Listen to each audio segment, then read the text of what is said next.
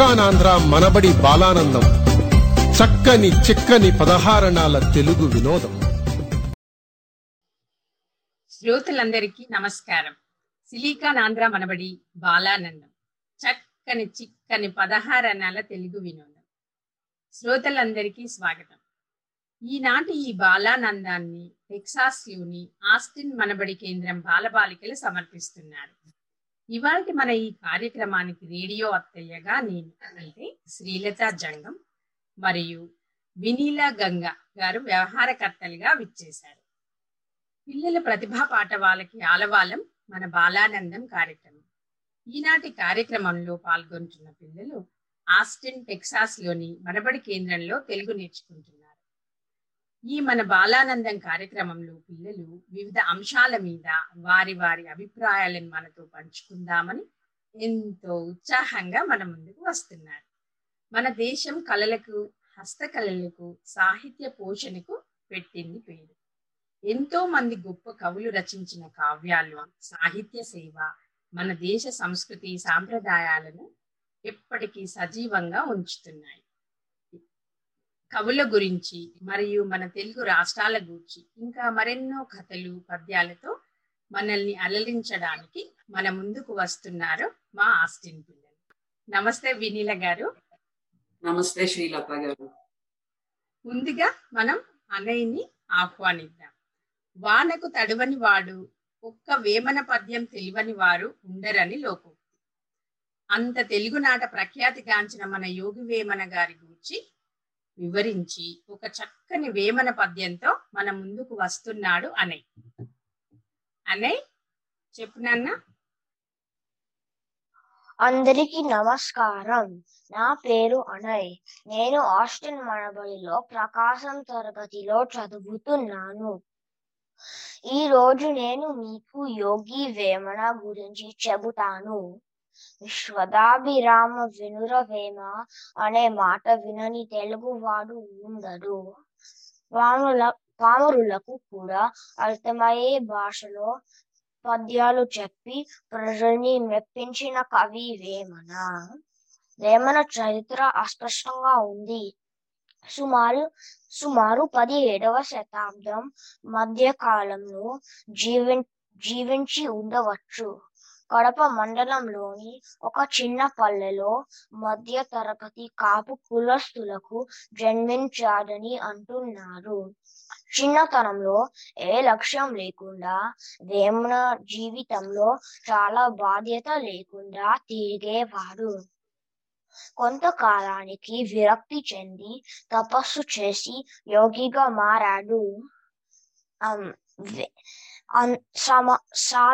సమాజానికి హితబోధన చేస్తూ వేలాది పద్యాలు చెప్పాడు. అందరి ఎదుట యోగి సంప్రదాయంలో మహా సమాధి చెందాడు. వేమన సమాధి కదిరి తాలూకాలోని కటారు పల్లెలో ఉంది. వేమన ఎంతో లోతైన భావాలని కూడా సరళమైన భాషలో చక్కటి ఉదాహరణలతో చెప్పాడు. సాధారణంగా మొదటి రెండు పాదాల్లోనూ నీతిని చెప్పి మూడో పాదంలో దానికి తగిన సామ్యం చూపిస్తాడు. ఉదాహరణకు తల్లిదండ్రి మీద దయలేని పుత్రుండు పుట్టనేమి వాడు గిట్టనేమి పుట్టలోని చదువు పుట్టవా గిట్టవా విశ్వదాభిరామ వినురవేమ కొన్ని పద్యాల్లో ముందే సామ్యం చెప్పి తర్వాత నీతిని చెబుతాడు. ఉదాహరణకు ఉప్పు కప్పు రంబు నొక్కు పోలిక నుండు చూడ రుచుల జాడ వేరు. పురుషులందు పుణ్య పురుషులు వేరయా? విశ్వదాభిరామ వినురవేమ మనము అందరము వీలైనన్ని పద్యాలు నిల్చుకుని వాటి అర్థాలు తెలుసుకుందాం. స్వస్తి. చాలా చక్కగా చెప్పావు అన్నయ్య. తర్వాత మనకు మన తెలుగు రాష్ట్రాల గురించి తెలియజేస్తాను అంటూ ఆదిత్య వస్తున్నాడు. ఆదిత్య చెప్తావా? నా పేరు ఆదిత్య. నేను ప్రకాశం తెలగడి చదువుకుంటున్నాను. ఈ రోజు నేను భారతదేశంలోని మన తెలుగు రాష్ట్రాల గురించి తెలియజేస్తాను. భారతదేశం మొత్తానికి మనకు ఇరవై తొమ్మిది రాష్ట్రాలు ఉన్నాయి. వాటిలో మన తెలుగు రాష్ట్రాలు ఆంధ్రప్రదేశ్ మరియు తెలంగాణ రాష్ట్రాలు. మద్రాసు ప్రెసిడెన్సీలోని తెలుగు భాష మాట్లాడే ప్రజలున్న భూభాగాన్ని విడుదల చేసి మద్రాసు రాజధానిగా ఉండే ఆంధ్ర రాష్ట్రం కోసం పొట్టి శ్రీరాముని యాభై ఎనిమిది రోజులు నిరాహార దీక్ష చేసి అందించారు కానీ కర్నూలును రాజధానిగా చేసి పంతొమ్మిది వందల యాభై మూడు అక్టోబర్ ఒకటిన ప్రత్యేక ఆంధ్ర రాష్ట్రం ఏర్పాటు చేశారు. ఇందులో హైకోర్టు ఏర్పాటు చేశారు. ఇంగుటూరు ప్రకాశం పంతులు గారు ఆంధ్ర రాష్ట్రానికి మొట్టమొదటి ముఖ్యమంత్రి. తెలుగు ప్రజల కోరికపై పంతొమ్మిది వందల యాభై ఆరు నవంబర్ ఒకటిన హైదరాబాదు రాజధానిగా తెలుగు మాట్లాడే ప్రాంతాలను ఆంధ్ర రాష్ట్రంలో కలిపి తెలుగు వారి విశాలాంధ్ర తిరుపతి ఆంధ్రప్రదేశ్ రాష్ట్రం ఏర్పడింది. యాభై ఎనిమిది సంవత్సరాల తర్వాత కొన్ని ఏర్పాటు ఉద్యమాలు వల్ల ఉమ్మడి ఆంధ్రప్రదేశ్ రెండు వేల పద్నాలుగు జూన్ రెండవ అధికారికంగా విభజన జరిగింది. అది ఆంధ్రప్రదేశ్ మరియు తెలంగాణ కొత్త రాష్ట్రాలు ఏర్పడ్డాయి. ప్రస్తుత ఆంధ్రప్రదేశ్ ముఖ్యమంత్రి జగన్ గారు ఈ రాష్ట్రం రాజధాని అమరావతి. ఈ రాష్ట్రంలో మనకు పదమూడు జిల్లాలు ఉన్నాయి. అనంతపురం జిల్లా అతి పెద్దది. శ్రీకాకుళం జిల్లా అతి చిన్నది. జిల్లాలను సాధారణంగా కోస్తాంధ్ర రాయలసీమ ప్రాంతాలుగా విభజించారు. భారతదేశంలో ముఖ్య నృత్యాల్లో ఒకటైన కూచిపూడి నాట్యానికి ఆంధ్రప్రదేశ్ రాష్ట్రంలోని కృష్ణా జిల్లాకు చెందిన కూచిపూడి గ్రామం ఇల్లు దేశంలోనే రెండవ అతిపెద్ద కోస్తా తీరం ఆంధ్ర రాష్ట్రంలో ఉంది.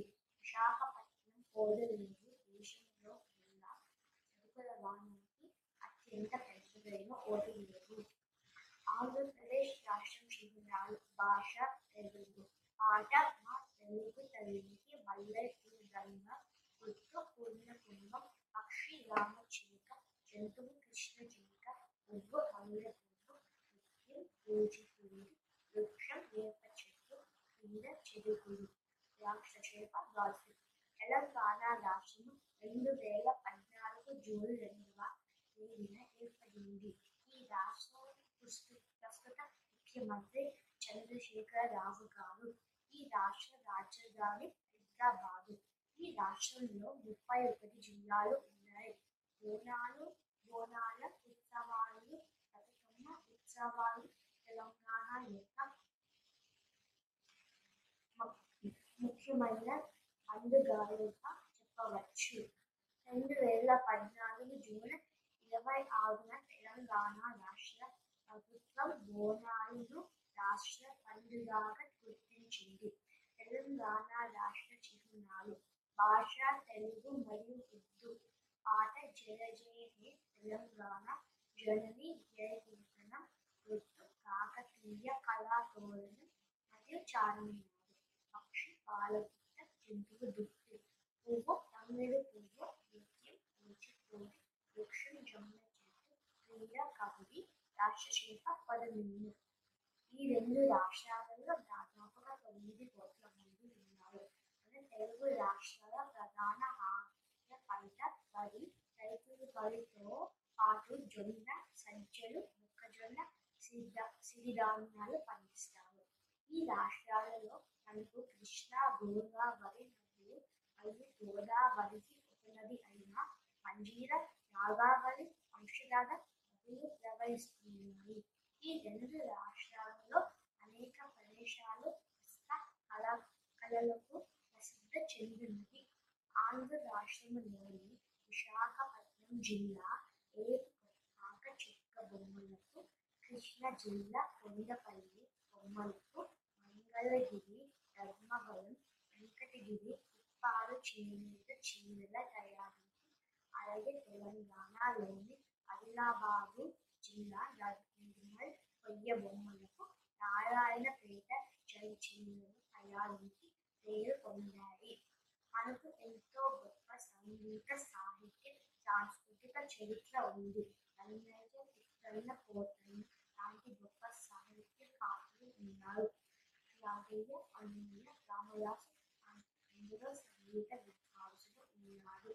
వెంకటి శివసత్యం మరియు వేదాంత సత్యనారాయణ శర్మ లాంటి నాట్య కళాకారులు ఉన్నారు. ఈ రెండు రాష్ట్రాలలో ఎన్నో ప్రదేశాలు ఉన్నాయి వాటిలో ముఖ్యమైనవి తిరుపతి భద్రాచలం సింహాచలం అన్న అన్నవరం శ్రీశైలం బాసల శ్రీకాళహస్తి వేలు స్తంభాల గుడి మొదలైనవి ఈ అవకాశం ఇచ్చినందుకు ధన్యవాదాలు చాలా చక్కగా చెప్పావు ఆదిత్య మన రెండు తెలుగు రాష్ట్రాల గురించి. ఇప్పుడు అర్జున్ కొండపల్లి మనకు మరో రెండు వేమన పద్యాలు తాత్పర్య సహితంగా వివరిస్తానంటున్నాడు విందామా మరి? అర్జున్? అందరికీ నమస్కారం. నా పేరు అర్జున్. నేను ఆస్టిన్ మనబడిలో ప్రకాశం చదువుతున్నాను. నేను ఈ రోజు రెండు వేమన శతకాలు చెప్తాను. విద్య లేని వాడు విద్యార్థికుల చెంత నుండినంత పండితుండు కాడు కొలని హంసర కడ కుక్కర ఉన్నట్టు విశ్వదాభిరామ వినురవేమ తాత్పర్యం విద్య లేనివాడు పండితులు కలిసాయని మాత్రం పండితుడు కాలేరు అట్లాగే కొలనీలో హంసలు కొంగలు ఉంటాయి. ఎప్పటికీ కొంగ హంస అయిపోదు హంస కొంగ అయిపోదు. తల్లిదండ్రుల మీద దయలేని పుత్రుండు పుట్టనేమి వాడు గిట్టనేమి పుట్టలోని చదులు పుట్టవా గిట్టవా? విశ్వదాభిరామ వినురవేమ? తాత్పర్యం. తల్లి తన్ తల్లిదండ్రులుని చూసుకోలేని కొరకు ఉన్న ఒకటే లేకపోయినా ఒకటే. అట్లాగా పుట్టలో చల్లు ఉంటాయి. చదువులు పుడతాయి చనిపోతాయి. తల్లిదండ్రులు తల్లిదండ్రులు బాగా చూసుకోవాలి. చాలా చక్కగా వినిపించావు అర్జున్ మాకు వేమన శతకాలని వాటి అర్థంతో పాటు. చాలా బాగా వినిపించావు. ఇప్పుడు మనకి పంచతంత్ర కథల్లో ఒకటైన కథ ఒక కథని వినిపించడానికి సాయి కార్తిక సిద్ధంగా ఉంది. ఈ పంచతంత్ర కథలు పిల్లల వ్యక్తిత్వాన్ని అద్భుతంగా తీర్చిదిద్దే నీతి కథలు కదా! సో ఈ వీటిలోని ఒక కథని మనకి సాయి కార్తిక అందిస్తుంది. సాయి కార్తిక చెప్తావా నాన్న?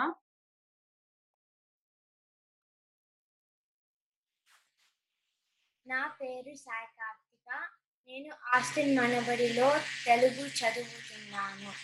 ఈ రోజు మీ అందరికీ చెన్నై సూరి గారు రాసిన పంచతంత్ర కథ ఒకటి చెప్తాను. పరవస్తు చిన్నయ్య సూరి గారు పేరు వినగానే మన తెలుగు వారికి మొదట గుర్తుకు వచ్చేది మిత్రలాభం మరియు మిత్ర భేదం అనే పిల్లల సంపద పరవస్తు చిన్నయ్య సూరి గారు పద్దెనిమిది వందల ఆరు సంవత్సరంలో పెరంబూర్ తమిళనాడులో జన్మించారు. చిన్నయ్య సూరి గారు మద్రాస్ ప్రెసిడెన్సీ కాలేజీలో తెలుగు పండితుడిగా పనిచేశారు. మిత్ర లాభం మరియు మిత్ర భేదం కథలను సంస్కృతం నుండి తెలుగులోకి అనువదించారు. చిన్నయ్య సూరి గారు బాల వ్యాకరణం అను తెలుగు పుస్తకం రచించారు. ఈ రోజు మీ అందరికి చిన్నయ్య సూరి గారు వ్రాసిన పంచతంత్ర కథ ఒకటి చెప్తాను. ఇది ఒక సింహం మరియు కుందేలు కథ. ఒక అడవిలో ఒక సింహం ఉండేది. అది ఆ అడవిలో అన్ని జంతువులు పట్టుకొని చంపి తినేస్తూ ఉండేది. అడవిలో ఉండే ఏనుగులు దుప్పులు లేళ్ళు నక్కలు కుందేలు మిగిలిన జంతువులు అన్ని ఆ సింహానికి భయపడి ఒకసారి ఆ సింహం దగ్గరికి వచ్చి ఇలా అన్నాయి ఓ మృగరాజా ఇలా మీరు కోపంతో జంతువులన్నిటినీ ఒకసారిగా చంపవద్దు. మేమే ప్రతిరోజు ఒక్కొక్కరము మీ దగ్గరకు వస్తాము. అలా మీరు ఆ వచ్చిన జంతువుని తిని మీ ఆకలి తీర్చుకోగలరు అని ప్రార్థించాయి. దానికి సింహం సరే అన్నది. అలా ప్రతిరోజు ఒక జంతువు సింహం దగ్గరకు వచ్చేది. సింహం ఆ జంతువుని తినేది. అలా కొన్ని రోజులయ్యాక ఒక రోజు కుందేలు వంతు వచ్చింది. ఆ కుందేలు చాలా ధైర్యవంతురాలు. తెలివితో ఎలాంటి ఆపద నుండైనా తప్పించుకోవచ్చని నమ్మింది. ఒక ఉపాయమును ఆలోచించింది. ఇలా ఆలోచించిన కుందేలు సింహం దగ్గరికి ఆలస్యంగా వెళ్ళింది. ఆకలితో ఉన్న సింహం కోపంతో ఎందుకింత ఆలస్యంగా వచ్చావని అడిగింది. అప్పుడు కుందేలు భయపడిన దాని వల్లి నటిస్తూ సింహంతో ఇలా చెప్పింది. నేను నీ దగ్గరికి వచ్చే దారిలో ఇంకొక సింహం కనిపించి అది నన్ను అడ్డగించింది. నేను ఆ సింహానికి నీ గురించి చెప్పగా ఈ అడవికి రా రాజును నేనే అని చెప్పి నీ గురించి చులకనగా మాట్లాడింది. ఈ మాట విన్ వినగానే ఈ సింహానికి కోపం వచ్చి పద నేను నీతో వస్తాను నాకు దానిని చూపించు అని కోపంతో కుందేలుతో అన్నది. అప్పుడు ఆ కుందేలు సింహాన్ని ఒక బావి దగ్గరికి తీసుకొని వచ్చి ఇదిగో చూడు నేను చెప్పిన ఇంకొక సింహం ఈ బావిలోనే ఉన్నది అని అన్నది. ఆ మాట విన్న సింహం బావిలోకి తొంగి చూసి ఆ నీటిలో తన ప్రతిబింబాన్ని చూసి అది వేరే సింహం అనుకొని కోపంతో గాండ్రించింది. ఆ సింహ గర్జన బావిలో నుండి ప్రతిధ్వనించింది. ఆ ప్రతిధ్వని విన్న సింహం లోపల ఉన్న సింహం తన మీదికి గర్జించింది అనుకొని తనతో తలపడడానికి బావిలో దూకి చనిపోయింది. ఇలా కుందేలు ఉపాయముతో తనను తాను రక్షించుకోవడమే కాకుండా అన్ని జంతువులు ప్రాణాలు కూడా కాపాడింది. ఈ కథలో నీతి ఏమిటంటే ఉపాయముతో ఎలాంటి అపాయం నుండేనే తప్పించుకోవచ్చు. తిరిగింజెప్పడు శంఖ చక్రయుగముంచేదోయి సంధింపడు. ఏ పరివారంబును జీరడు. అభ్రగపతిన్ మన్నింపడు.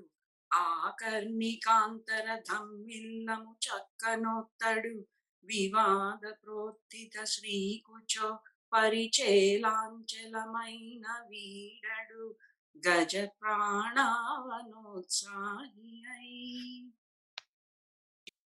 అవును శ్రీలత ఈ శ్లోకంలో పోతన గారు భగవంతుడు తన భక్తుణ్ణి రక్షించడానికి హుటాహుటిన వైకుంఠం నుండి బయలుదేరిన వైనం ఎంత చక్కగా వర్ణించారో కదా! ఈ శ్లోకానికి అర్థం నీకు కూడా తెలిసే ఉంటుంది కదా! నువ్వు వివరిస్తావా? అవునవును ఈ శ్లోకం భగవంతునికి భక్తునికి మధ్య ఉన్న అనుబంధాన్ని పరిపూర్ణంగా వివరించి వర్ణించిన విధానం ఎంత చక్కగా ఉందో కదా! శ్రీ మహావిష్ణువు లక్ష్మీదేవి సమేతుడై వైకుంఠంలో ఉన్నప్పుడు ఈ గజరాజు పాహి పాహి అని నీవు తప్ప నాకు ఇంకో దిక్కు లేదు. కావవే వరద అని ప్రార్థించాడు. గజేంద్రుని మొర ఆలకించిన ఆ శ్రీ మహావిష్ణువు తొందరలో తన చేతిలో లక్ష్మీదేవి చీర చెంగు ఉన్నది అన్న విషయం కూడా మరచి హడావుడిగా వైకుంఠం నుండి బయలుదేరాడు. విష్ణువు చేత చిక్కుకున్న పైట చెంగుతో లక్ష్మీదేవి ఆమె వెనుక గరత్మంతుడు విల్లు గద శంఖము చక్రము నారదుడు విశ్వకసేనుడు మొదలగు వారందరూ వైకుంఠం నుండి శ్రీ మహావిష్ణువుతో వెళ్ళారు. భక్తికి ఉన్న శక్తిని భక్తి పరాకాష్ఠను ఈ శ్లోకం ఈ శ్లోకంతో ఎంతో చక్కగా వివరించారు మన పోతన గారు. ఇప్పుడు అర్జున్ గజేంద్ర మోక్షం కథను తన మాటలలో మనందరికీ చెప్పడానికి మన ముందుకు వస్తున్నాం అర్జున్. అందరికీ నమస్కారం. నా పేరు అర్జున్. నేను ఆస్టిన్ మనబడిలో ప్రకాశం తరగతిలో చదువుతున్నాను. ఈరోజు నేను మీకు బొమ్మెర పోతన భాగవతంలోని గజేంద్ర మోక్షము గురించి చెబుతాను. పోతన తెలుగు గడ్డ మీద ఉండి ఐదు వందల ఏళ్ళకు పైనే గడిచిపోయింది. అయినా ఆంధ్రుల చరిత్రలో పోతనది ఎప్పటికీ ఉండే స్థానం. భక్తి రచనలలో పోతనది మొ- మొదటి చోటు. పమ్మెర పోతన గొప్ప కవి ప్రజాకవి. పోతన సంస్కృతములో ఉన్న భాగవతమును తెలుగులో వ్రాసారు ఒకనాడు పోతన నదిలో స్నానం చేస్తుండగా రాముడు ఆయనకు దర్శనమిచ్చి భాగవతాన్ని తెలుగులో వ్రాయమని చెప్పాడు అని అంటారు. తెలుగు భాగవతంలోని ఒక కథ గజేంద్ర మోక్షము. ఇది ఒక గొప్ప భక్తి కావ్యము. పూర్వం త్రికూట పర్వతం సమీపంలో ఏనుగుల గుంపు ఒకటి ఉండేది. ఆ ఏనుగులకు రాజు గజేంద్రుడు. తన తోటి ఏనుగులతో ఒక చెరువు వద్దకు చేరుకున్నాడు గజేంద్రుడు. ఏనుగులన్నీ నీటి లేకి నీటిలోకి దిగాయి. అదే సమయంలో ఆ చెరువులో ఉన్న ఒక ముసలి ఆ గజేంద్రుణ్ణి ముందు రెండు కాళ్ళను గట్టిగా పట్టుకొని నీటి లోపలికి లాగసాగింది. కానీ ఆ గజేంద్రుడు ఏమాత్రం భయపడలేదు. ఆ ఏనుగు మొసలి మధ్య పోరాటం వెయ్యి ఏండ్లు అతి భయంకరంగా జరిగింది. రోజు రోజుకు గజరాజు బలం క్షీణించసాగింది. అప్పుడు గజేంద్రుడు భగవంతుడిని రక్షించమని ప్రార్థించారు నీవే నాకు శరణం అని వేడుకున్నాడు. భగవంతుడు రక్షణ లేని వారిని రక్షించే ప్రభువు కదా. అప్పుడు విష్ణుదేవుడు తన భక్తుని పిలుపు విని ఆదుకోవడానికి బయలుదేరాడు. ఆ ఏనుగు మొసలి పోరాటం చేస్తున్న చెరువు వద్దకు చేరుకొని ఆ మొసలిని చంపడానికి చ- తన చక్రాన్ని ప్ర ప్రయోగించాడు. సమస్త లోకాలను కాంతిమయం చేస్తూ ఆ చక్రం మొసలి శిరస్సును ఖండించింది. గజేంద్రుడు బ్రతికి తన ఏనుగుల గుంపును చేరుకున్నాడు.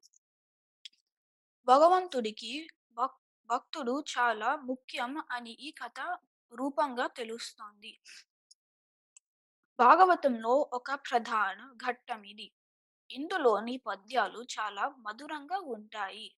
తెలుగులోని మధుర కావ్యాలని చదవాలని మనం అందరము ఆశిద్దాం. స్వస్తి. చాలా చక్కగా చెప్పావు అర్జున్. గజేంద్ర మోక్షం కథ మహాభారతం హిందువులకు పంచమ వేదంగా పరిగణింపబడే భారత ఇతిహాసం. యది హస్తి తదన్యత్ర యహ్నే హస్తిన తత్వచి. ఇందులో ఏది ఉందో అదే ఎక్కడైనా ఉంది. ఇందులో లేనిది మరెక్కడా లేదు అని ప్రశస్తి పొందింది. భగవద్గీత విష్ణు సహస్రనామ స్తోత్రములు కూడా మన మహాభారతంలోని భాగాలే. దీనిని బట్టి ఈ కావ్య విశిష్టతను మనం అంచనా వేయవచ్చు. ఇప్పుడు సాహితీ కొన్ని భగవద్గీత శ్లోకాలను పఠిస్తూ అర్థాన్ని వివరిస్తానంటుంది. విందామా? సాహితీ? అందరికీ నమస్కారాలు. నా పేరు సాహితీ. నేను ఆస్టిన్ మనబడిలో తెలుగు నేర్చుకుంటున్నాను. ఈ రోజు నేను భగవద్గీత మరియు భగవద్గీతలోని శ్లోకాల గురించి చెప్తాను. మహాభారతంలో కురుక్షేత్ర సంగ్రామం ముందు కురుక్షేత్ర యుద్ధ భూమిలో శ్రీకృష్ణ భగవానుడు అర్జునుడికి చేసిన జ్ఞాన బోధనే భగవద్గీత. భగవద్గీత అన్ని వయసుల వారికి జీవితంలోని ఏడు వందల అంశాలను వివరించే గ్రంథం ఎప్పుడు ఎలా నడుచుకోవాలి ఆలోచన విధానం ఎలా ఉండాలో చెప్పే మార్గదర్శి గీత మనసును ఆనందంగా ఉంచి శరీర ఆరోగ్యం కాపాడుతుంది. ఇప్పుడు భగవద్గీతలో కొన్ని శ్లోకాలని మనం తెలుసుకుందాం. అధ్యాయం రెండు డెబ్బైవ శ్లోకం. ఆపూర్యమాణమచల ప్రతిష్టం సముద్రమాప ప్రవిశంతి యద్వత్ తద్వత్ కామాయం ప్రవిశంతి సర్వే శాంతిమాప్నోతి న కామకామి ఈ శ్లోకం అర్థం అన్ని దిక్కుల నుండి నదులు సముద్రంలో కలిసిన సముద్రం అలజడి కాకుండా ప్రశాంతంగా ఉంటుంది. అలాగే అన్ని భోగాలు తన వైపు వస్తున్నా ధరించని మనిషి కూడా ప్రశాంతంగా ఉంటాడు. భోగాల మీద కోరిక ఉన్నవాడు శాంతిని పొందలేడు. అధ్యాయం ఆరు ఆరవ శ్లోకం. బంధురాత్మాత్మనస్తస్య ఏనాత్మైవాత్మనాజిత అనాత్మనస్తు శత్రుత్వే వర్తేతాత్మైవ శత్రువత. ఈ శ్లోకమర్థం మనసును శరీరమును తన ఆధీనంలో ఉంచుకున్నవాడు తనకు తని మిత్రుడు. మనసును శరీరమును తన ఆధీనంలో ఉంచుకోనివాడు తనకు తనే శత్రువు. అధ్యాయం రెండు నలభై ఏడవ శ్లోకం కర్మణ్యేవాధికారస్తే మా ఫలేషు కదాచన మా కర్మ ఫల మా తే సంకోస్త్వ కర్మణి. ఈ శ్లోకం అర్థం ప్రతిరోజు నీవు చేయవలసిన పనులు శ్రద్ధగా చేయాలి. నీవు చేసిన పనులకు లాభాన్ని ఆశించకూడదు. అధ్యాయం రెండు ఇరవై రెండవ శ్లోకం. వాసాంసి జీర్ణాని యథా విహాయ నవాని గృహాతి నరోపరాణి తథా శరీరాణి విహాయ జీర్ణాని అన్యాని సంయాతి నవాని దేహి. ఈ శ్లోకమర్థం మనిషి పాత చినిగిన బట్టలు వదిలి కొత్త బట్టలు ధరించినట్లు ఆత్మ పాత శరీరం వదిలి కొత్త శరీరం పొందుతుంది. అధ్యాయం రెండు అరవై మూడవ శ్లోకం. క్రోధాద్భవతి సమ్మోహ సమ్మోహాత్ స్మృతి విభ్రమ స్మృతి భ్రంశాత్ బుద్ధినాశ బుద్ధినాశాత్ ప్రణశ్యతి. ఈ శ్లోకం అర్థం కోపము వలన తెలివి మరియు జ్ఞాపక శక్తి నశిస్తాయి. దాని ఫలితముగా మనిషి బుద్ధిని కోల్పోయి చివరకు పతనమవుతాడు. అధ్యాయం నాలుగు ఏడవ శ్లోకం. యదా యదా హి ధర్మస్య గ్లానిర్భవతి భారత అభ్యుత్నము ధర్మస్య తదాత్మానం సృజామ్యహం. ఈ శ్లోకం అర్థం ఎప్పుడు భూమి మీద ధర్మము నశించి అధర్మము పెరుగుతుందో అప్పుడు ధర్మాన్ని కాపాడడానికి కృష్ణ భగవానుడు అవతరిస్తారు. అధ్యాయం నాలుగు ఎనిమిదవ శ్లోకం. పరిత్రాణాయ సాధూనాం వినాశాయ చ దుష్కృతాం ధర్మ సంస్థాపనార్థాయ సంభవామి యుగే యుగే. ఈ శ్లోకం అర్థం మంచి వాళ్ళను కాపాడడానికి చెడ్డ వాళ్ళను శిక్షించడానికి ధర్మాన్ని కాపాడటానికి కృష్ణ భగవానుడు ప్రతి యుగము అవతరిస్తాడు. అధ్యాయం పద్దెనిమిది అరవై ఆరవ శ్లోకం. సర్వధర్మాన్ పరిత్యజ్య మామేకం చరణం వ్రజ అహం త్వా సర్వ పాపేభ్య మోక్షయిష్యామి మా ఈ శ్లోకం అర్థం మన బాధ్యతలను దేవుని ముందు దేవుని ముందు ఉంచి భక్తితో ప్రార్థన చేయాలి. శ్రీకృష్ణ భగవానుడు మన సంరక్షణ చూసుకుంటారు ధన్యవాదాలు. చక్కగా చెప్పావు సాహితి మన భగవద్గీత శ్లోకాలు.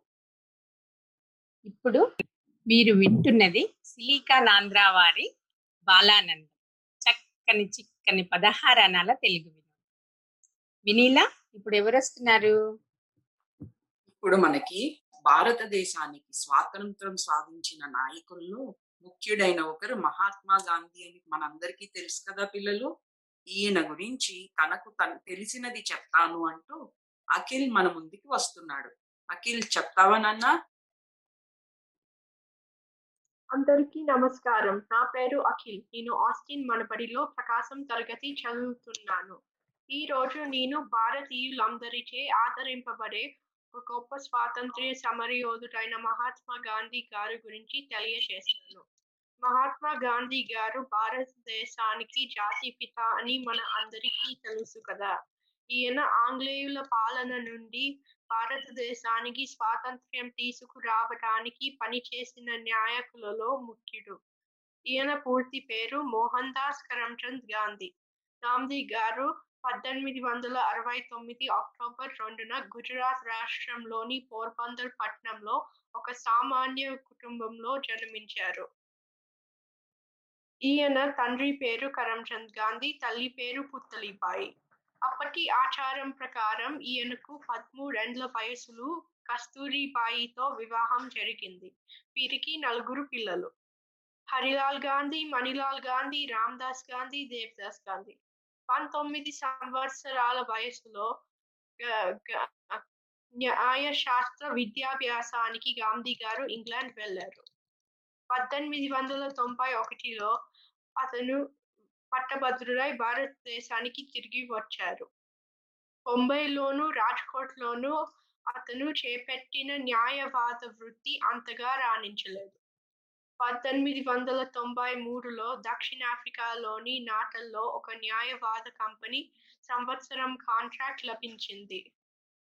ఒక సంవత్సరం పని మీద వెళ్ళిన గాంధీ దక్షిణాఫ్రికాలో ఇరవై ఒకటి సంవత్సరాలు గడిపారు. కేవలం తెల్లవాడు కానందువల్ల రైలు బండి మొదటి తరగతిలోంచి నెట్టివేయడం హోటల్లోకి రానివ్వకపోవడం వంటి జాతి వివక్షతలు అతనికి సమాజంలోని అన్యాయాలను కళ్ళకు కట్టినట్లు చూపాయి. వీటిని ఎదుర్కోవాల్సిన బాధ్యత గ్రహించి ఎదుర్కొని పోరాడే పట్టిమను అతను నిదానంగా పెంచుకున్నారు. శాంతి సత్యము అహింస గాంధీ నమ్మే సిద్ధాంత మూలాలు సహాయ నిరాకరణ సత్యాగ్రహము ఆయన ఆయుధాలు. కేవలం వీటితోనే బ్రిటిష్ సామ్రాజ్యంని గలగలలాడించి భారతదేశానికి స్వాతంత్ర్యం సాధించారు. గాంధీ గారు పోరాటాలలో కొన్ని సత్యాగ్రహం సహాయ నిరాకరణోద్యమం దండియాత్ర క్విట్ ఇండియా ఉద్యమం ఉద్యమం మొదలైనవి. పంతొమ్మిది వందల నలభై రెండు ఆగస్ట్ ఎనిమిదిన గాంధీజీ క్విట్ ఇండియా ఉద్యమం ఉద్యమాన్ని ప్రారంభించారు. ఈ పోరాటం వల్లే పంతొమ్మిది వందల నలభై ఏడు ఆగస్ట్ పదిహేనున బ్రిటిష్ పాలకులు భారతదేశానికి స్వాతంత్ర్యం ప్రకటించారు. గాంధీజీ కేవలం స్వాతంత్ర్యం కోసం పోరాడమే కాకుండా అంతరాని వారికి అట్టడుగు వర్గాలకు న్యాయమైన చికిత్స చేయాలని డిమాండ్ చేశారు. మరియు వీరికి మద్దతుగా అనేక ఉపన్యాసాలు కూడా చేశారు. సత్యాగ్రహము అహింస పాటించడానికి ఎంతో ధైర్యం కావాలని బోధించారు. పంతొమ్మిది వందల నలభై ఎనిమిది జనవరి ముప్పైవ తారీఖున ఢిల్లీలో బిర్లా నివాసం వద్ద ప్రార్థన సమావేశానికి వెళ్తుండగా అతన్ని నాథురామ్ గాడ్సే కాల్చి చంపాడు. గాంధీ గారు శుక్రవారం రోజున జన్మించారు. అలాగే భారతదేశానికి స్వాతంత్ర్యం వచ్చింది శుక్రవారం రోజున. మరియు గాంధీ గారు హత్యకు గురి అయింది కు- కూడా శుక్రవారం రోజున. గాంధీ గారి పేరును నోబెల్ శాంతి పురస్కరణం కోసం ఐదు సార్లు నామినేట్ చేశారు. కానీ అతను ఆయనకు నోబెల్ దక్కలేదు. దీనితో గాంధీ శాంతి బహుమతి పేరిట అవార్డులు ఇవ్వడాన్ని భారత ప్రభుత్వం ప్రారంభించింది. పంతొమ్మిది వందల యాభై తొమ్మిది తమిళ్ళో తమిళనాడులోని మదురైలో గాంధీ మెమోరియల్ మ్యూజియంని ఏర్పాటు చేశారు. గాంధీని గాడ్సే కాల్చడంతో ఆయన వస్త్రాలకు రక్తపు మరకలు అంటుకున్నాయి. ఈ వస్త్రం ఇప్పటికీ ఈ మ్యూజియంలో ఉంది. నోబెల్ బహుమతి గ్రహీత బెంగాలీ కవి రవీంద్రనాథ్ ఠాగోర్ గాంధీకి మహాత్మా అని బిరుదుని ఇచ్చారు. ఒక భారతావనిని మాత్రమే కాకుండా ప్రపంచం మొత్తానికి స్ఫూర్తిగా నిలిచిన మహోన్నత వ్యక్తి మన బాపూజీ. మహాత్ముడి జన్మదినమైన అక్టోబర్ రెండున ఐక్యరాజ్య సమితి అంతర్జాతీయ అహింస దినోత్సవంగా ప్రకటించింది. భారతీయులకు ఇది ఎంతో గర్వకారణం ఓ సామాన్యుడిలా జీవితాన్ని ప్రారంభించిన గాంధీ గారు మహాత్ముడిగా మారిన తీరు అమోఘం కదా! ధన్యవాదములు. బేషుగ్గా చెప్పావట్టు మన జాతిపిత మహాత్మా గాంధీ గారి గురించి. తరువాత మన ముందుకు వస్తున్నాడు సోహన్. మన Italian of the east Telugu భాష గురించి దాని విశిష్టత గురించి మనతో పంచుకోవడానికి. సోహన్? అందరికి నమస్కారం. నా పేరు సోహన్. నేను ఆస్టిన్ మనబడిలో ప్రకాశం తరగతి చదువుతున్నాను. నేను ఈరోజు మన తెలుగు భాష దాని ప్రాముఖ్యత గురించి తెలియచేయాలని అనుకుంటున్నాను. తెలుగు భాష భారతదేశంలో హిందీ తర్వాత ఎక్కువగా మాట్లాడే ద్రావిడ భాష.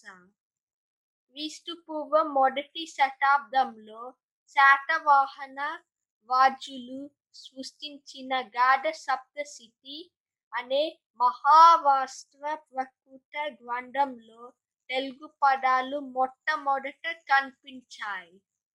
కాబట్టి తెలుగు భాష మాట్లాడేవారు శాతవాహన వంశపు రాజుల కంటే ముందుగా కృష్ణ గోదావరి నదుల మధ్య భూభాగంలో నివాసం ఉండి ఉంటావని నిర్ణయించవచ్చు. పురాతన పరిశోధనల ప్రకారం తెలుగు భాష రెండు వేల నాలుగు వందల సంవత్సరాల కంటే ప్రాచీనమైనది. తెలుగుని స్పష్టమైన మొట్టమొదటి ప్రాచీన శిలాశాసనం ఏడవ శతాబ్దంనకు చెందినది. ఈ శాసనాలలో మనకు లభించిన తొలి తెలుగు పదం నాగబు. చక్కటి తెలుగు భాష చవిత్వను మనం క్రీస్తు శకం పదకొండవ శతాబ్దం నుండి గ్వాండస్తము చేయబడినదిగా గమనించవచ్చు. తెలుగు భాషకు తెలుగు తెనుగు ఆంధ్రము అనే మూడు పదాలు ఉన్నాయి.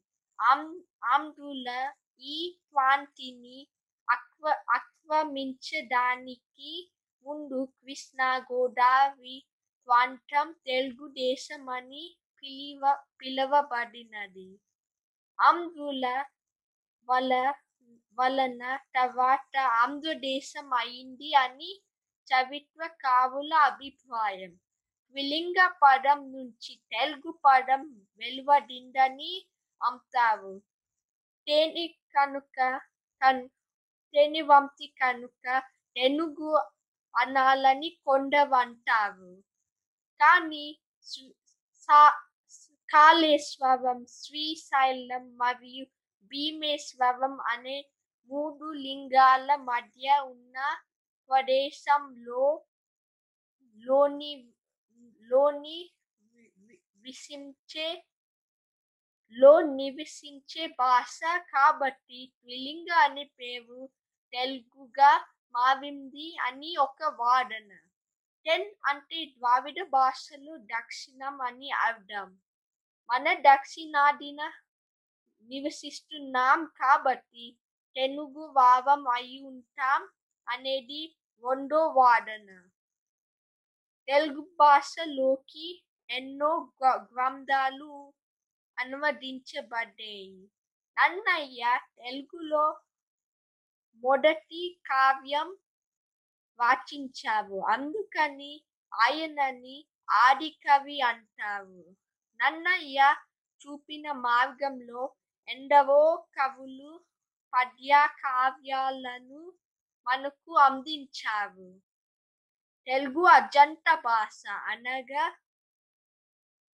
ప్రతి పద్ ఒక అచ్చుతో అంతం అవడ అవడ అవ- అవడాన్ని ఇటాలీకి చెందిన పాఠకుడు నికోలో డె కాంటి భారతదేశం గుండా ప్రయాణిస్తూ తెలుగు భాషలోని పదాలు ఇటాలియన్ భాష వలె అచ్చుతో అంతం అవడం గమనించి తెలుగును ఇటాలియన్ ఆఫ్ ద ఈస్ట్గా వ్యవహరించాడు.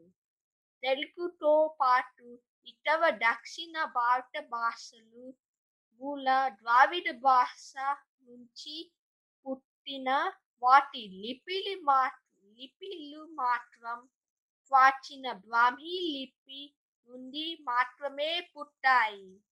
అశోకుడి కాలం అశోకుడి కాలంకి చెందిన బ్రాహ్మీ లిపి బట్టి పోలు లిపిగా రూపం మార్చుకుంది. ఈ బట్టిపోలు లిపి నుండి తెలుగు లిపి ఏర్పడింది. రెండు వేల పన్నెండులో ఒక సర్వే ప్రకారం ప్రపంచ ఉత్తమ లిపిలలో మొదటి స్థానం అయితే మన తెలుగు లిపి రెండవ స్థానంలో ఉంది.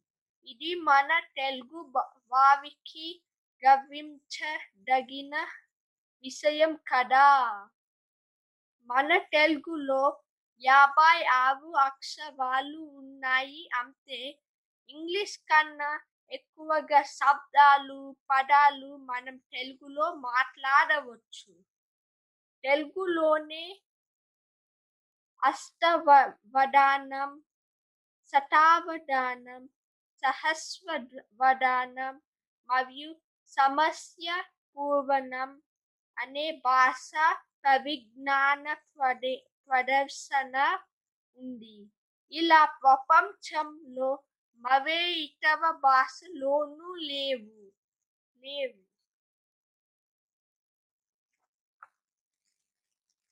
విజయనగర సామ్రాజ్యం చక్రవర్తి శ్రీకృష్ణదేవరాయల కాలంలో మన తెలుగు భాష చాలా అభివృద్ధి చెందినది. దేశ భాషలందు తెలుగు లెస్స అని శ్రీకృష్ణదేవరాయలు తన ఆముక్త మాల్యవలో ఆంధ్ర మహావిష్ణువు చెప్పించాడు. ఈ మాట ప్రతి తెలుగు వారి గుండెలలో నిరంతరం ప్రతి ధ్వనిస్తూనే ఉంటుంది. పది తొమ్మిదవ శతాబ్దం వరకు తెలుగు వచనాలు గ్రాంధిక భాషలోనే సాగినాయి. కానీ తర్వాత వాడుక భాషలో వచనాలు ప్రాముఖ్యత పెరిగింది. ప్రస్తుత వచనాలు పత్రికలు రేడియో దూరదర్శిని సినిమాలు మొదలైనవి కూడా వాడుక భాషనే వాడుతాయి. ఆంధ్రప్రదేశ్ మరియు తెలంగాణ రాష్ట్రాల అధికారిక భాష తెలుగు. ఆంధ్రప్రదేశ్ రాష్ట్రంలో వ్యావహారిక భాష ఉద్యమ నాయకుడు గిడుగు రామూర్తి పంతులు గారి జయంతిని ఆగస్ట్ ఇరవై తొమ్మిదిన తెలుగు భాష దినోత్సవంగా ప్రతి సంవత్సరం జరుపుకుంటారు. అలాగే ఆంధ్రప్రదేశ్ నుండి తెలంగాణ వేరుపడిన తర్వాత తెలంగాణ వా- వారు కాళోజీ నారాయణ గారి జన్మదినో దినం అయిన సెప్టెంబర్ తొమ్మిదిన తెలంగాణ భాష దినోత్సవంగా జరుపుకుంటారు. మన తెల్ తెలుగు భాష మాట్లాడేటప్పుడు మన శరీరంలో డెబ్బై రెండు వేల నవాలు ఉత్తై ఉత్తేజితమ అవుతాయని సైన్స్ నివారించింది. దేశ దేశవ్యాప్తంగా మన ప్రాంతీ ప్రాంతీయ భాషలలో తెలుగు మాట్లాడే వారి సంఖ్య మూడవ స్థానం. అలాగే ప్రపంచ వ్యాప్తంగా పదిహేనవ స్థానం. మరి తెలుగు వావిమైన మనం అందవం అందవము తేనిలోలికే తెలుగు భాషను ప్రేమిద్దాం అలాగే తెలుగులో మాట్లాడుదాము. ధన్యవాదములు. చాలా బాగా చెప్పావు సోహన్. తెలుగు భాష గురించి మాకు తెలియని వివరాలు చాలా బాగా వివరించావు. ఇప్పుడు మనకి కొండపల్లి బొమ్మలు ఏటి కొప్పాక బొమ్మలు నిర్మల్ బొమ్మలు. వీటి గురించి తెలియని వారు ఉండరు కదా. ఈ హస్తగుళ కళల గురించి చెప్తాను అంటూ సాయి శ్రీపల్ మన ముందుకి వస్తున్నాడు. సాయి చెప్తావనన్నా అందరికీ నమస్కారం. నా పేరు సాయి శ్రీపల్. నేను హాస్టల్ మనపల్లిలో ప్రకాశం తరగతి చదువుతున్నాను. ఈరోజు నేను ఇండియాలోని తెలుగు రాష్ట్రాలలో హస్తకళలకు ప్రసిద్ధి చెందిన ప్రదేశాల గురించి తెలియజేస్తాను. హస్తకళలు అంటే చేతితో తయారు చేసే అందమైన వస్తువులు. మొదటిగా ఆంధ్ర రాష్ట్రములోని కొండపల్లి మరియు ఏటికొప్పాక బొమ్మలు. కొండపల్లి బొమ్మలు విజయవాడ పట్టణానికి దగ్గరలోని కొండపల్లి అనే గ్రామంలో తయారు చేస్తారు. అందుకే వీటికి కొండపల్లి బొమ్మలు అనే పేరు వచ్చింది. ఈ ప్రదేశాన్ని పద్నాలుగవ శతాబ్దంలో కొండవీటి రెడ్డి రాజులు పరిపాలించారు. ఈ కొండపల్లి బొమ్మలను గ్రామానికి దగ్గర ఉన్న కొండ ప్రదేశంలో దొరికే తెల్ల పోనికి అనే చెక్కతో తయారు చేస్తారు మొదట బొమ్మకు కావాల్సిన ప్రతి భాగాన్ని విడివిడిగా చెక్కుతారు. ఆ తరువాత అన్ని భాగాలని చింతగింజల పిండితో తయారు చేసిన జిగురుతో అతికించి బొమ్మకు రూపం తెస్తారు. దానిని ఎండలో ఆరబెట్టి ఆపై కూరగాయల నుంచి లభించే రంగులను మరియు సహజమై సహజ సహజంగా తయారు చేసిన రంగులను వా వేస్తారు. ఒక బొమ్మ చేయటం అంటే ఒక జీవికి ప్రాణం పోసినంత పని. ఎందుకంటే ప్రతి బొమ్మని విడిగా తయారు చేయవలసిందే. మూసపోసి చేయటానికి వీలు లేదు. వీటిలో బాగా ప్రాచుర్యం పొందినవి. దశావతారాలు ఏనుగు అంబారి గీతోపదేశం గ్రామీణ ప్రజలు ఎడ్లబంది తలుపుతూ ఉండే అమ్మాయి బొమ్మలు చాలా మందికి ఇష్టమైనవి. ఆంధ్రప్రదేశ్లోని హస్త కళాకారుల గొప్ప సృజనాత్మకతని చూపించే ఇంకో రకమైన బొమ్మలు ఏటికొప్పాక బొమ్మలు. ఏటికొప్పాక విశాఖపట్నం జిల్లాలోని వరాహ నది ఒడ్డున ఉన్న ఒక గ్రామం. ఈ బొమ్మలని చుట్టుపక్కల అడవులో దొరికి అంకుర చెట్ల కొమ్మలను తెచ్చి ఎండబెట్టి తయారు చేస్తారు. వీటికి కూడా సహజమైన రంగులనే వాడుతారు. వీటిలో చెవిదుద్దులు గాజులు గోడ గడియారాలు అలంకరణ వస్తువులు ఇంకా ఎన్నో వస్తువులు ఎటుకొప్పాక కళాకారులు తయారు చేస్తారు. ఈ బొమ్మలు దేశ దేశాలకు ఎగుమతి అయ్యి ప్రపంచ ఖ్యాతిని పొందాయి అలాగే ఈ గ్రామపు ఇద్దరు వ్యక్తులకు బొమ్మల తయారీలో రాష్ట్రపతి అవార్డు కూడా లభించింది సివి రాజుకి సహజ రంగులు తయారు చేసినందుకు గాను శ్రీశైలపు చిన్నయాచారికి లక్క బొమ్మల తయారీకి గాను రాష్ట్రపతి అవార్డు మరియు లింకా బుక్క వరల్డ్ రికార్డ్ అవార్డులు రెండు వేల పదవ సంవత్సరంలో లభించింది ఇప్పుడు తెలంగాణ రాష్ట్రానికి చెందిన నిర్మల్ కొయ్య బొమ్మల గురించి తెలుసుకుందాం. ఇవి తెలంగాణ రాష్ట్రంలోని ఆదిలాబాద్ జిల్లాకు చెందిన నిర్మల్ పట్టణంలో తయారు తయారు చేయడం వలన వీటికి నిర్మల్ బొమ్మలు అనే పేరు వచ్చింది. ఈ బొమ్మలకు నాలుగు వందల సంవత్సరాల చరిత్ర ఉంది. ఈ బొమ్మలను కూడా అడవులలో లభించే పోనీకి కర్రను ఉపయోగించి తయారు చేస్తారు. వనమూలికలు సహజమైన రంగులను ఉపయోగించి ఈ బొమ్మలను సజీవంగా ఉండేటట్లు తయారు చేస్తారు. ఈ కళాకారులు తయారు చేసే బొమ్మలలో పక్షులు జంతువులు కూరగాయలు ద్రాక్ష పండ్లు లవంగాలు యాలకులు మొదలైనవి. ఈ కళాకారులు వేసే చిత్రాలు కూడా గొప్పగానే ఉంటాయి. హైదరాబాద్ హస్తకళలు చెందిన అన్ని రకాల బొమ్మలని లేపాక్షి ఎంపోరియం ద్వారా ఇతర దేశాలకు ఎగుమతి చేస్తున్నారు. అలాగే ప్రముఖ ఆన్లైన్ వ్యాపార సంస్థ అమెజాన్ డాట్ కామ్ ఈ బొమ్మలను ఇక నుండి తమ ఆన్లైన్ నుండి అమ్మేందుకు సిద్ధమైంది. స్త్రీలు సంక్రాంతి మరియు దసరా పండుగల సమయంలో వీటితో బొమ్మల కొలువుని ఏర్పాటు చేస్తారు. ఇవి మన తెలుగు వాళ్ళ కళలు అని చెప్పుకోవడం మనకు గర్వకారణం. ధన్యవాదములు. చాలా చక్కగా చెప్పావు సాయి మన హస్తకళల గురించి. ఇప్పుడు చివరగా రిషా తన ఊరు తన సొంత ఊరు గురించి తన మాటల్లో వివరించడానికి మన ముందుకు వస్తుంది అందరికీ నమస్కారం. నా పేరు రిషా నేను ఆస్టిన్ మనబడిలో తెలుగు నేర్చుకుంటున్నాను. ఈ రోజు నేను మా సొంత ఊరు అయిన మిర్యాల్ గుడ గురించి చెబుతాను. మిర్యాలగూడ తెలంగాణ రాష్ట్రంలోని నల్గొండ జిల్లాలో ఉన్నది. మిర్యాలగూడ ధాన్యపు పరిశ్రమలకు ప్రసిద్ధి.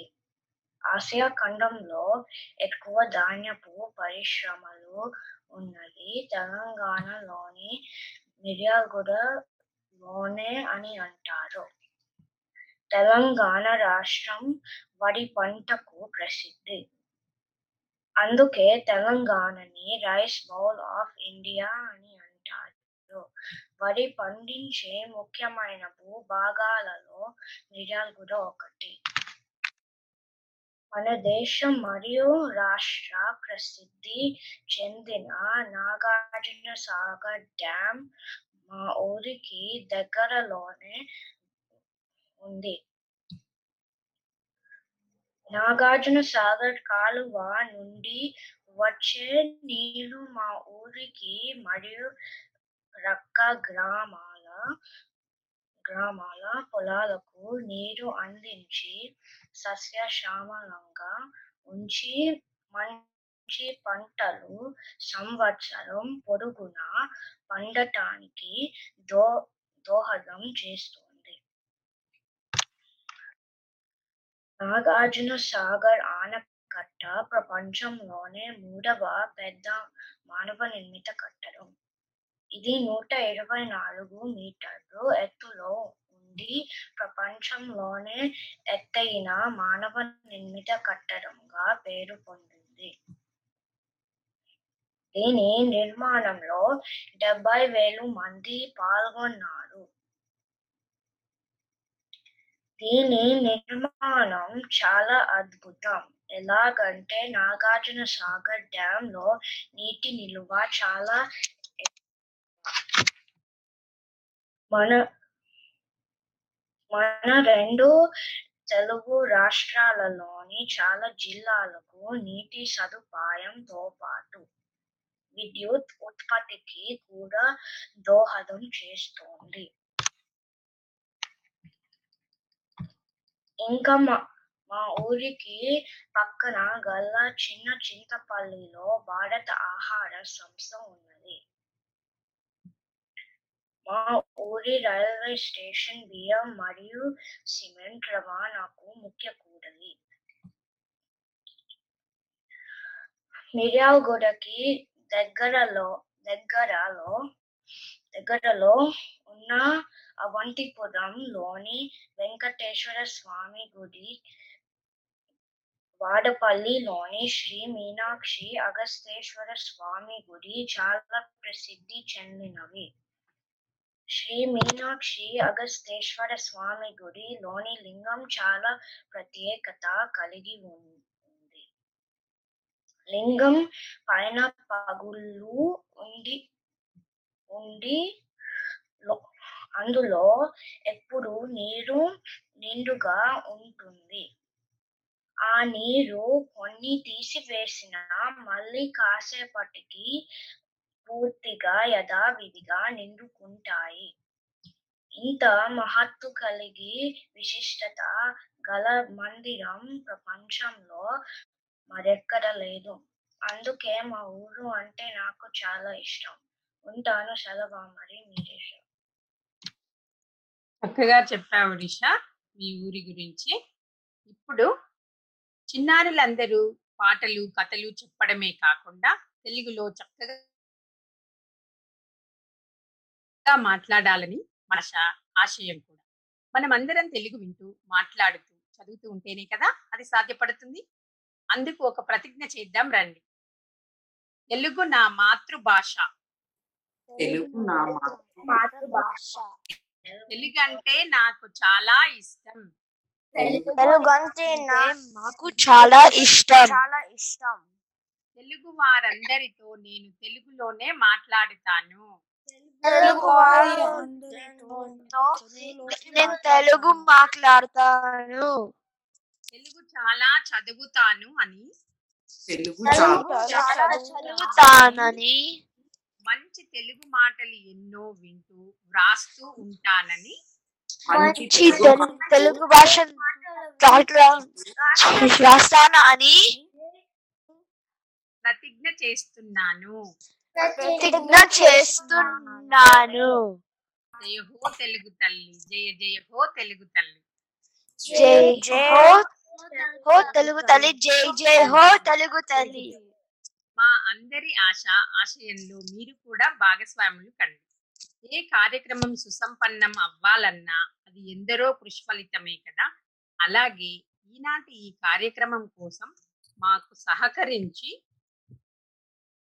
పిల్లలకు శిక్షణ ఇచ్చిన వారి తల్లిదండ్రులకు నా హృదయపూర్వక ధన్యవాదాలు. ఇదండి ఈనాటి బాలానందం కార్యక్రమం. టెక్సాస్లోని ఆస్టిన్ మనబడి కేంద్రం బాలబాలికలు సమర్పించిన ఈ కార్యక్రమం బాగుందని ఆశిస్తున్నాను. సెలవా మరి? Thank you